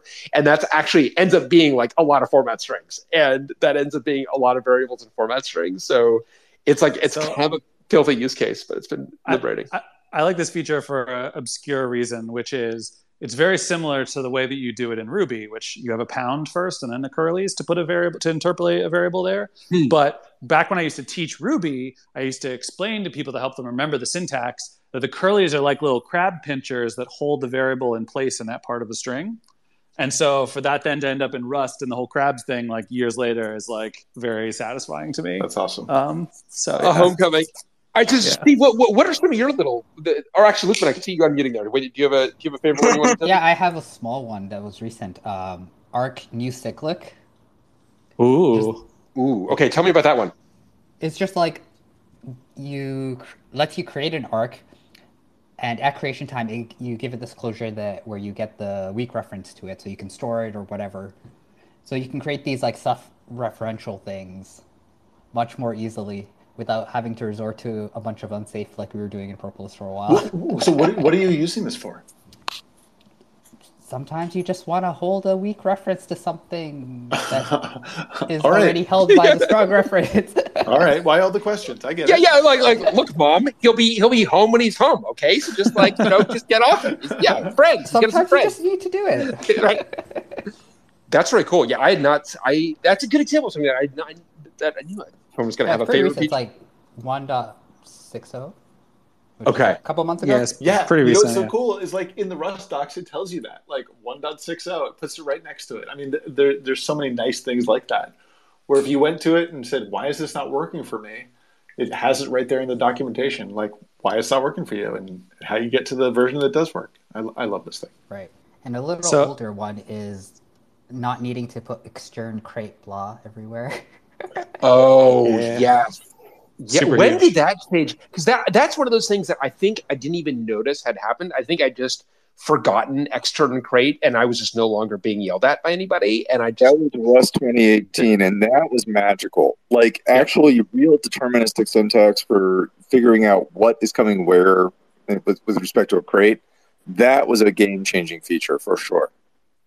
There is a little extern crate in Hubris still, Bryan, so you'll have to remember at some point briefly. You have to do it for alloc. Like if you're implementing alloc yourself, then you're kind of you, you have to do external crate alloc. But that's kind of the only one I think. you had to do it for macros for a while. Yeah. right. That's That right. I mean, I remember doing it for actually Mac. fixed. Yeah, I still bump into it with some older crates that are still doing it for macros, but Steve, did you just step on a dog toy? That is a dog Yes, I did actually. I did step on a dog toy. Yep. I was like, this is doing nothing for my view of you having a 1940 sound effects reel. It- it- I- So- I'm waiting for like a clown horn. For those It- of you just- who don't work at Oxide, I have this like program I run on my camera where it filters out everything behind me, so it only shows me. And so there's like a joke the other day when I had the dog. I like took that down or whatever, but it's like, oh, you can finally see what's in my apartment. So this is kind of like the opposite. Now everyone's like hearing what's in my apartment, You're mapping it out. The CIA is I am- mapping out my apartment by the noise or whatever. He I I thought it was just how tea. excited you were about not having to write external crate anymore. I definitely was psyched about it for sure. Uh, I have my list is a little strange because it's a it's a tooling feature and a not actually stabilized yet, but should be soonish kind of feature that I will enjoy a lot. And then also a ridiculous analogy uh, back to the earlier bit about programming languages growing what a programming language means and Rust analyzer stuff. Uh, the thing that I the, the biggest like small thing that's a big thing for me is RustUp can now get link.exe on its own from Microsoft instead of you needing to go download the Visual Studio tools and install that crap Hmm. yourself. That is like super super clutch for people getting started on Windows because it's like the number one step that like you get wrong and is like a big giant pain. And I don't even know how they did it because Microsoft doesn't distribute that stuff independently for whatever weird reason they do. But however they did it, I don't even care. They just it works now. So in the latest Rust up, if you install it on Windows, you don't need that additional download yourself. It knows how to make that happen, which is like real cool. Um, That's great. And actually, and I- never would have thought that uh, the ability to, to write programs for Windows would be so load bearing for myself. But at Oxide, because of the double E's in particular, have a lot of tooling that is only on Windows. It has been, I mean, singularly valuable to be able to generate software that runs on Windows. So that's actually that's really important. That's great to hear. Yeah, the uh, the one that I think is like super maybe life changing is a little wrong, but I think is really awesome uh, and is not quite stabilized yet is the x86 interrupt ABI. So Dan referenced XV6 before, but like uh, classically, you know, XV6 has a Perl script that generates the assembly that's the prologue and and uh, uh, afterward for all of your interrupt handlers. And like the way that's always been done since the basically the beginning of time is to always push and you know pop the state that you eh, the state for every register that could be possibly mangled by your interrupt handler because you know you don't necessarily want to think about exactly how that's going to be cogen and all that stuff. But when you had the x86 interrupt ABI, now you can just write a normal Rust function and it will like code gen for you and it knows which registers it's using and not using. So it will only push and pop the stuff that you actually use based on the actual code gen of the stuff that you wrote. So it can actually be like more efficient and it's easier because you don't need to deal with like d- developing all that stuff yourself. You can just be like, this is an interrupt handler. Please make it callable appropriately for me, please. And I think it's a really cool on like a thing that you maybe assumed couldn't be done by a compiler, but like actually can. And it's both easier and better, which is like extra wild and awesome. No, no, Um, so- actually push back on that. I, I, I, and the reason why is that very often in an interrupt handler, you want to manipulate the state that you're going to return to. So you actually need like a mutable reference to a data structure or something that has all the contents of the registers on it. So usually what you end up doing is creating some data structure in assembly language that you sort of push onto the top of the stack, and then you pass a pointer to that as an argument to the actual handler function. And uh, like, I mean, I hear what you're saying, Steve, and I'm, I'm, I'm, I'm I actually kind of apologize. I'm not trying to be, a, you No, know, like it's a cool. jerk about it. Um, but I just, I, I remember seeing that, and I was like, oh, that's kind of nifty. And then I, I kind of thought about it, and I was like, actually, it doesn't work for my use cases. So I've never, unfortunately, used it. Totally. Yeah, I mean, this is the thing about this interesting. super low level stuff is that like you know it'll be useful for some people and not for others. Like Yeah, you know, yeah, most yeah. of my most of my usage of that feature is like messing around with toy OSs, so I can you know not do those techniques, and so it's more meaningful for those kind of things I think than it is necessarily for everybody for sure. And, and the RFC is in the Interrupt Calling Conventions. RFC is that right? Am I Yeah, uh-huh. for anything? Yeah. So that's from uh, Philipp Oppermann, from who Yeah. uh, wrote the the blog OS. Um, Yep. So that's that's interesting. That that's coming from. Um, cool. That's a, yeah. That's a, that. Those are at opposite ends. I I feel of the stack, Steve, in terms of your Yes, the the, the auto downloading. Uh, definitely. the the the silly yeah. analogy thing is is I think so it's just like a little more than a programming language and is also to some degree about the like does it make you a better C programmer? I think that there is a deep affinity between Rust's viewpoint on the world and the way that the Dutch build roads, um, which basically is like it's it's so okay. The way do you know how we set speed limits in the U.S. What we Go do ahead. is we like we like send an intern out on a sunny day and we watch all the cars drive past and we knock off the top 15% and then that's the speed limit. So we like build a road and then we observe how people act and then we set the rules based on how they act, which is like a problem for safety because you get spaces that are designed purely for cars and car speeds and like all that kind of stuff and the detriment of everything else. The way the Dutch view building roads is they actually have a now they have this classification system where there's four different kinds of roads. I won't get into that thing, but the point is, is they look, they go, okay, this is a residential road and a residential street. Therefore, for safety reasons, we want cars to only go 25 miles an hour. Therefore, how do we design the road so that a driver will feel that 25 miles an hour is an appropriate speed to drive, and they don't even necessarily need to like look at the speed limit sign or like feel limited by the speed limit. It should just be the natural way that you drive. And so there's techniques and tools that you use to like make that happen when you're designing a road. we're, we're just going to make this road like shit scary at 30 miles an hour. Yeah, well, you like put up a lot of trees along the side. You make the Oh, lanes narrower. Like one of Yeah. honestly, one of the biggest differences we believe in the U.S. that you make roads safer by making them wider. Turns out that means people feel more comfortable driving faster, and it actually makes roads more dangerous. So they'll actually make very narrow roads with like uh, speed bumps and stuff, sort of things like that. Uh, I could go on about this a long time, but this is not the Dutch road building meeting space or whatever.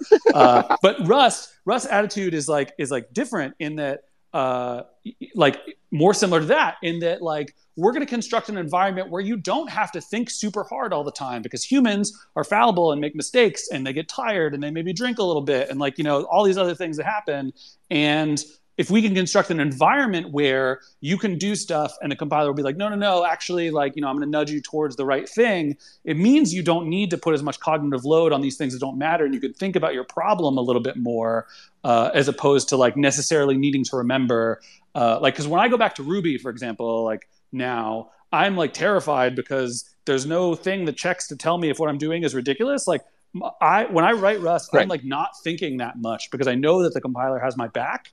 And so i rely on it like to to handle all these things that i don't get in other languages because we've created this environment in this way that guides you towards an appropriate you know part of the space. And so i think for me that's like it's not even so much that i like become a better programmer in other places. It's just that i realize how much other languages are like let's widen the roads to make it safer when that's like not actually the right way that you make things easier for programmers like giving people ultimate amounts of choice really ends up meaning they drown in thinking about all the details too much whenever what we really need is to like create a thing that will get you to do the right thing without needing to think about everything all the time Okay, Yeah. I have to I have to jump in here because this really brings home something for me that, that it, I think is a is a big deal, especially in the systems programming community. There is just too much gatekeepering, and I think so much of that is based on kind of the corollary to what Steve just said. It's this idea that people can keep all that complexity in their head with languages like C and C++, and therefore they are somehow better qualified than the people who are mere mortals like myself who just can't. Yeah, and yeah, and so therefore they look at a language like Rust and it lacks, um, um, you know, the machismo or whatever you want to call it of a language like C, where they're like, look, you know, I I can I understand undefined behavior, and I've read every word of you know the C11 spec, and I can apply it this you know, forwards, backwards, and sideways. Therefore, I am better at doing this than you are. And I feel like that is a huge, huge barrier to entry to say doing kernel development and I'm actually really glad that Rust takes the opposite approach. The kind of like, no, let's make the roads narrower, and let's kind of you know decrease the surface area with which you can cut yourself, because it turns out that's actually really important. And I think that that's going to Yeah. democratize things and make it easier for people to get involved. Totally, and then the compiler can actually help you a lot. That's to me is like the big. I, I did not think, and Adam, just as you said, you didn't feel you could love again. Um, maybe those weren't your exact words. No, that's how Uh. Yeah, or even love for the first time. But yeah, um, the but I felt that like the compiler was just always was a burden. It was not something was something to be dealt with, not something that could actually help me write better software. And Dan, just to your point of like that's what Rust does. And uh, Steve, just you might not have seen it, uh, Dan had a, had a tweet during our conversation that I think is pretty interesting about when he felt the chasm was crossed. And I, Dan, I think this is a very good point. The hard copy publication of both the Rust programming language and programming Rust, which Yeah. that was really, and I remember buying both of those at the same time and reading both of them. And I totally agree that that's a good point about the, the, the chasm being crossed. Then, When we were advocating for switching Hyperion to be written in Rust from C at Google, we had to write a document to justify that. I mean, that was an extraordinarily controversial decision. And so myself and the you know and the tech lead sat down and we wrote this doc, and that was one of the big data points. And I was like, look, people have committed to putting these words onto dead trees. That means that this language. eh, no, I'm I'm totally serious. I mean, that means that this language has reached a point of maturity where people are basically betting that it's not going to change that much in the future, and that means Yeah, that it's going to be relatively stable for us to program against. And that was huge. interesting. It, it also is huge for the book market because after people saw how well both of those books did, uh, that was also why you see this like a year or two later, a giant explosion in the amount of books that were written on Rust because everybody went out and bought both books. And like people looked at that and were like, "Oh, holy crap! Okay, this is a real thing." And therefore, publishers started soliciting more authors and like all that kind of stuff. So it definitely was, uh, yeah, totally, that's cool. Big moment. I'm also thinking of John's book that came out in the past year. Yes. Oh, yeah. So that- good. that, uh, Rust for Rustaceans. Rustaceans. Yeah, that one is um, absolutely phenomenal. Okay, I you know I have not read that yet, and I'm gonna I'm buying that now. Um, Ooh, that You definitely should. Like, Yeah. Like sitting down for a bit. Like, so, so actually, here's I'm, I'm actually so, so so as everyone was talking, I, I switched back to listening mode for a second. I was like, well, what was like the I, I'm trying to remember like 2018 because that's when I started writing, and or, or 2019, early 2019, and I think it was actually John who's Twitch streams I found. I was like in the programming section because I was like watching just random things on Twitch and I was like, "Oh, you can like watch people program. I think that's pretty cool." And and then it's kind of cool to see that come full circle. I don't know if anyone else here um, feel free to chime in if any of you have seen his streams, but they're pretty sweet. I've heard many people express that opinion. I personally haven't watched them, but I really like the way that John teaches stuff, and I'm sure they're great. Yeah. Yeah, I, I'm sorry, I can't talk ordering book. I'm, I, I, I, I'm literally ordering the book right now, and unlike you know normally I'm I am I'm, I'm being a skinflint and you know spending a dollar ninety eight for a used book. This one's I'm buying new, baby. This one you, you and me both, and I'm expensing it.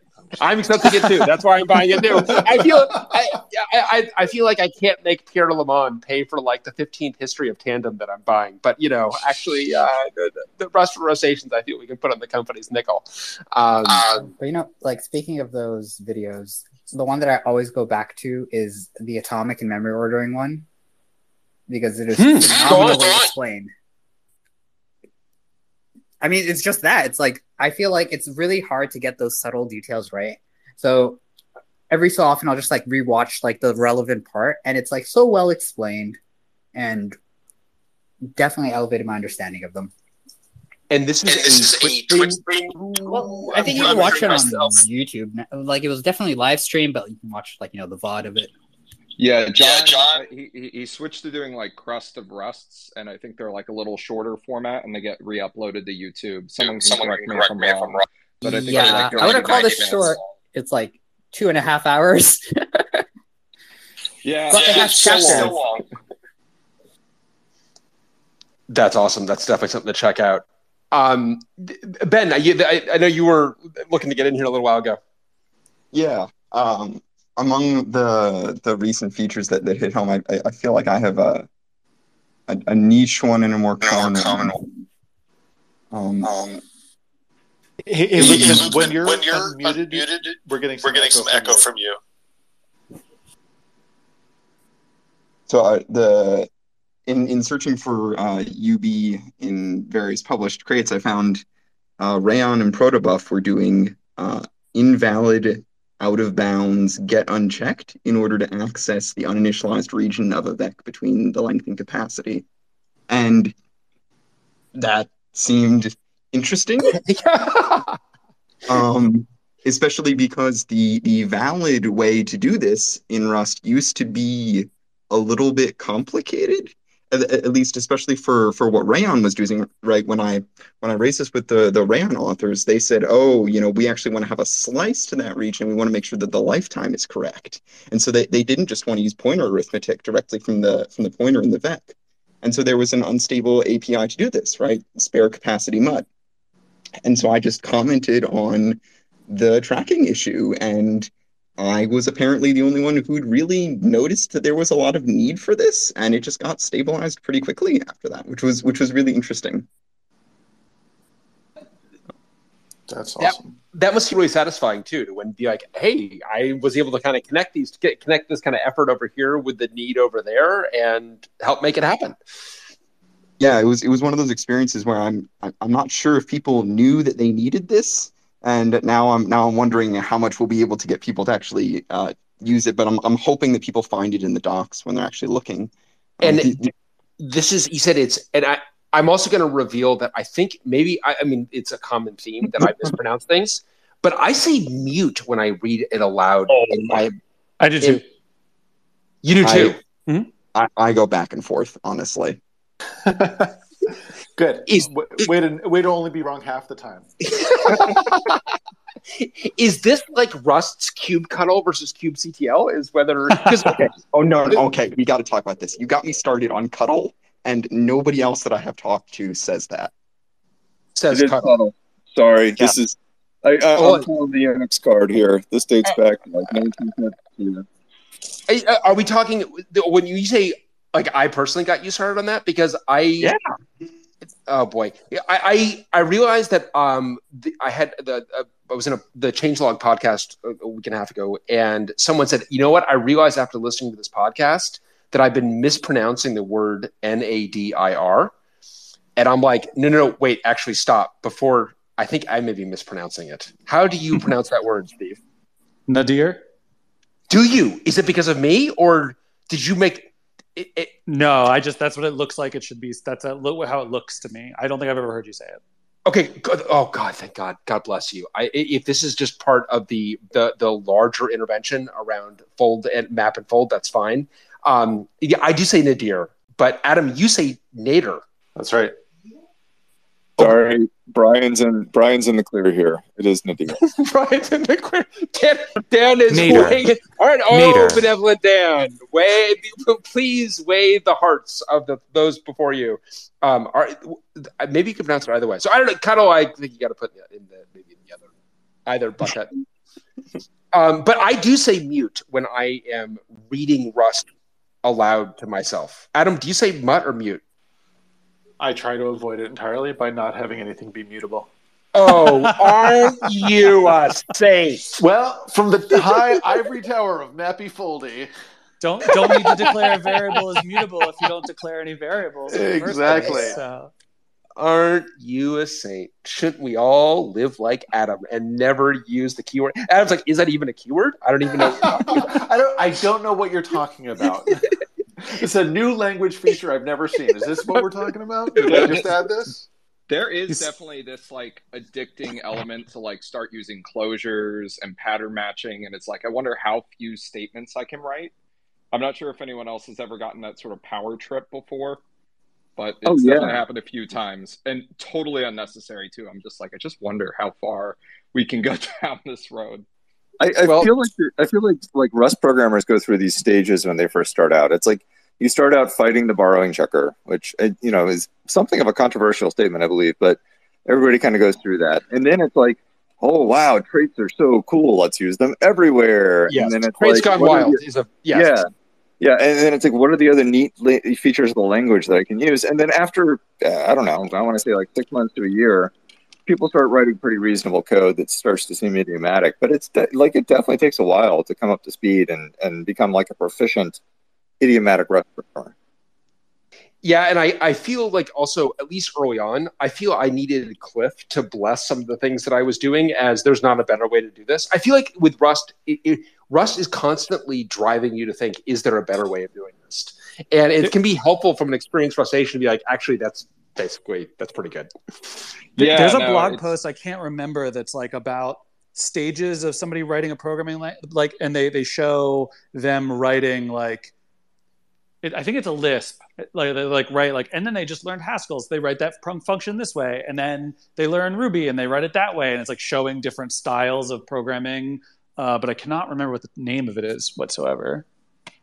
There's one where like the Haskell programmer discovers point point oh arithmetic and things of this nature, and then like at the and then and it's like writing Hello World or something, and then like at the end they get back to the original program written, and it's like oh wow that really simple program is actually pretty much the way that you do it. Totally. Hey, hey, I want to get to a small feature that Adam I discovered in looking at what small features I might have missed just in preparation for today. Nice. Cargo add. Have you seen this? Yeah, I did see that recently, and it and it because it adds it to the cargo TOML. Yes. it gets the recent It's the version, best. It And is you- the best. and you don't have to sully yourself with like opening an editor right. or any of that stuff. That was actually going to be on my list originally, and then I forgot because I didn't write my list down. But that's so pivotal. I've wanted it for so long. I'm so glad that ePage was able to put in so much work to make that happen because it was great. Yeah, it's th- that scene, and that's like one of those things that I'm sure was like a bit gnarly to actually do, honestly, because it's kind of rewriting. You know, it's Oh, rewriting yeah. one of the files that you got, and uh, but that is the I'm that one I have not used yet because I only discovered it, you know, 15 minutes before we started. But I'm definitely putting that one on the list. Another one that for me, I love Steve. That I, I don't know what your take is on uh, links in rustdoc. I actually find really valuable. Um, that's a Yeah, good one. That's not that That's old. really Oh, important. took a, took a lot of discussion. So good. I'm, Um, for, but- forgive me for interrupting. My bad. No, I was just saying. Unfortunately, I need to go because it's getting yeah, a little I, late here. I, so I, I, which is a great segue. We we are I, we're, we we definitely want to wrap. I know we've gone on a, a bit long. Um, the uh, absinthe party. Um, you, you, you want to? Yeah, it's me, Zishan. Um, I would say I think uh, two things I would say really quick. I, I think you mean Kyle Kingsbury's typing the technical interview. That's that definitely related. It's not the one I'm thinking of, Uh, but it's definitely a similar one. It's very good, and any everybody should go read that for sure. Absolutely. Yeah, yeah. Um, I, I, anyway, I was just going to say, obviously, the, the Rust links as well is uh, to me really huge uh, because also the documentation in Rust is a big thing to make people understand like why this language. I think it just another reason why it showcases like oh like we're doing this. You can actually read about what's happening. There's really good docs. A lot of languages kind of suffer from really great documentation. So uh, I definitely do. I, I'm I'm sorry to take the wind out of your sails, but I'm glad, I'm, I'm glad that you're going to say the same thing. I actually re- I love rustdoc. Um, I know Adam, you've used it a ton um, and made great use of it in in Yeah. Flutter and elsewhere. Um, so it, it, uh, it's a terrific attribute of the language. Well, this has been uh, Steve. Thank you so much for joining us, Steve Luqman. Yeah, thanks for having Uh, me. It's great. the- the- I- mean, I- you you two have obviously been in this community a lot longer than than, than we have, and have got a lot of longevity here and, and great perspective. But um, honestly, it's been so great that Rust. I think, unlike so many things I use, where updates are something to kind of dread because they're going to break things, I it's like wrapped presents under the tree on Christmas morning and waking up at like five in the morning to go unwrap them. It's really exciting to move to the Yeah. latest. So It's going to be 10 years for me in December. So I'm finally going to be able to answer all those job ads that need 10 years of Rust experience. there you go. Exactly. nice. Awesome. Well, hey, Adam, thanks for the tweet too. That, that, that got us kickstarted on this Oh, yeah. one. And This is and, one. and in the end of the movie, did your heart grow three times as large? Were you able to love? at, at least, at least. awesome. All right. Thanks, everyone. Um, we're gone next week, um, but we'll be back in two weeks. Um, I'm looking forward. We got a, a guest lined up for two weeks. So I'm looking forward to that one. All right. Thanks, Thanks, everyone. everyone. Talk to you later. Peace.